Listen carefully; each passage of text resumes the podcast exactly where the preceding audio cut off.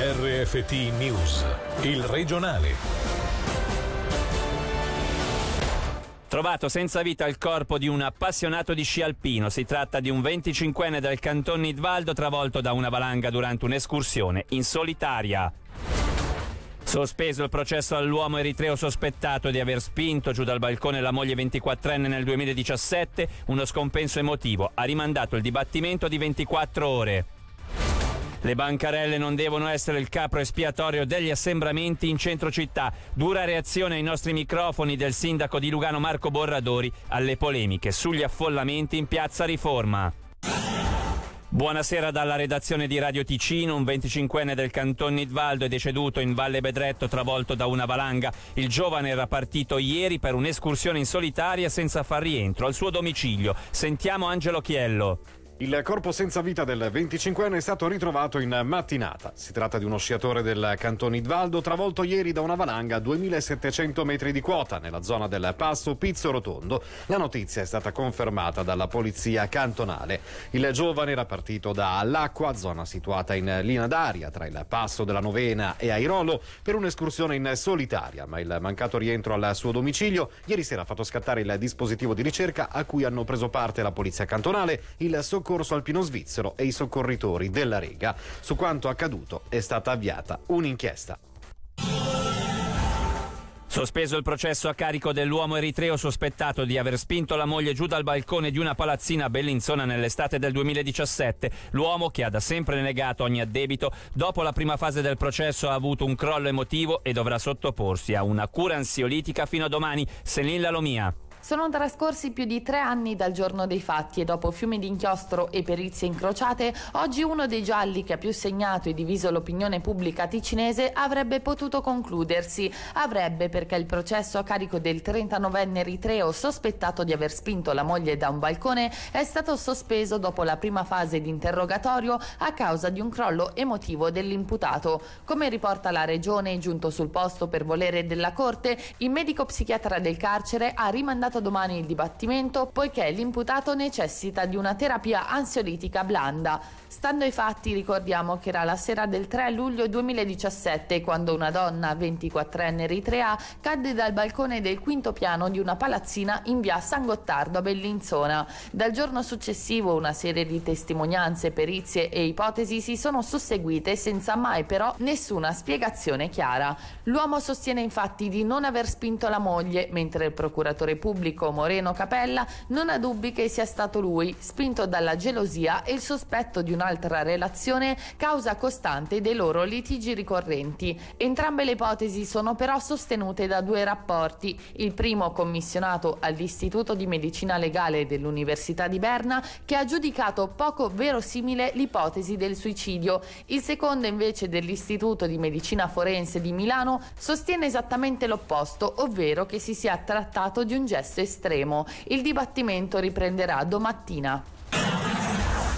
Tre persone sono state arrestate per la lite avvenuta lo scorso 2 dicembre in un appartamento in Piazza del Sole a Bellinzona nella quale un 25enne domiciliato nel Luganese aveva riportato leggere ferite. A comunicarlo la polizia si tratta di un 21enne, un 24enne nel frattempo già rilasciati e un trentenne, tutti domiciliati nel Bellinzonese. Le ipotesi di reato sono di aggressione, vie di fatto, lesioni semplici, coazione, sequestro e minaccia di persona. Spazio alla politica con la prima delle quattro giornate di Gran Consiglio previste che ha portato alla rielezione di Andrea Pagani quale procuratore generale. La maggioranza assoluta era fissata a 80 voti. Pagani, unico candidato, ha raccolto 57 voti. 21 le schede bianche. Le bancarelle natalizie non devono essere il capro espiatorio degli assembramenti in Piazza Riforma. Questa è la presa di posizione di Marco Borradori intervenuto questa mattina in diretta sulle nostre frequenze dopo i video apparsi sui social che hanno immediatamente fatto scalpore. Il sindaco di Lugano ha voluto sottolineare come non siano i mercatini di Natale a creare assembramento, dal momento in cui sono dotati di un servizio di sicurezza che controlla le entrate. Ammetto che è stato un weekend un po' burrascoso. La gente quando ha finito di fare gli acquisti natalizi va in piazza a bere il caffè, a bere una birra, a bere un aperitivo e questo è sempre stato così. Adesso è passata un po' l'idea che sono stati i mercatini natalizi. Sicuramente i mercatini attirano gente, ma è come li attirano i negozi, i bar, i ristoranti. Il piano di protezione è andato benissimo. Mi sono arrivati parecchi mail, dovreste mettere dei controlli all'ingresso. Noi abbiamo il controllo, c'è il Securitas che conta le presenze all'interno dei mercatini e non c'è nessun assembramento, quindi sicuramente è un vettore indiretto che richiama gente, però in piazza non ci sono le bancarelle, sono altrove. Mi sembra un po' un capro espiatorio. Poi se ci saranno da chiudere perché l'evoluzione lo imporrà, le chiuderemo, chiedendo un sacrificio ulteriore a chi gestisce i mercatini che ne hanno comunque bisogno. Quello che io vorrei dire però è una questione di onestà intellettuale, perché mi arrivano messaggi che sono veramente fuorvianti e si dimostrano che nessuno è andato ancora a vedere come sono i mercatini. Che il mercatino può essere una concausa, ma certamente non è il mercatino che ha causato quegli assembramenti.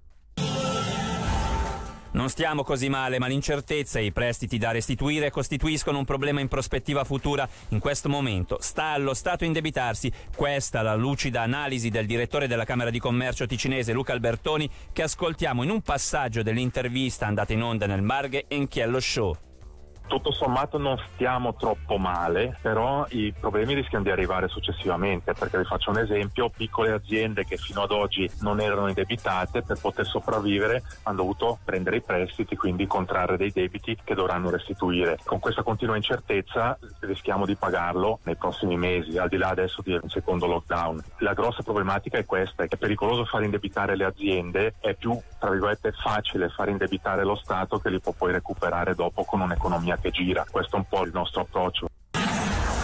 È stata messa in esercizio ieri la galleria di base del Monte Ceneri. Insieme al nuovo orario ha permesso un ulteriore passo all'avvicinamento del Ticino al resto della Svizzera, accorciando di molto i tempi di percorrenza. Tre mesi di corse di prova hanno permesso che andasse tutto liscio nella giornata di ieri, che ha anche attirato un qualche viaggiatore curioso, come ha spiegato Patrick Walser, responsabile della comunicazione delle FFS. Il nuovo orario è partito bene, ad ora non si registrano problemi e siamo fiduciosi che le cose proseguono in questo modo. È importante sottolineare che prima di mettere in esercizio questa galleria abbiamo svolto tre mesi abbondanti di corsi di prova con oltre 5.000 treni che sono già transitati nel nuovo tunnel, quindi eravamo pronti. È stata una domenica abbastanza ordinaria e qualche curioso c'era ovviamente, ma le cose si sono svolte abbastanza normalmente. Siamo contenti, siamo molto orgogliosi perché è stata completata un'opera storica e adesso proseguiamo. Per oggi l'informazione finisce qui dalla redazione da Davide Maggiori. L'augurio di una buona serata. Il regionale di RFT, il podcast su www.radioticino.com.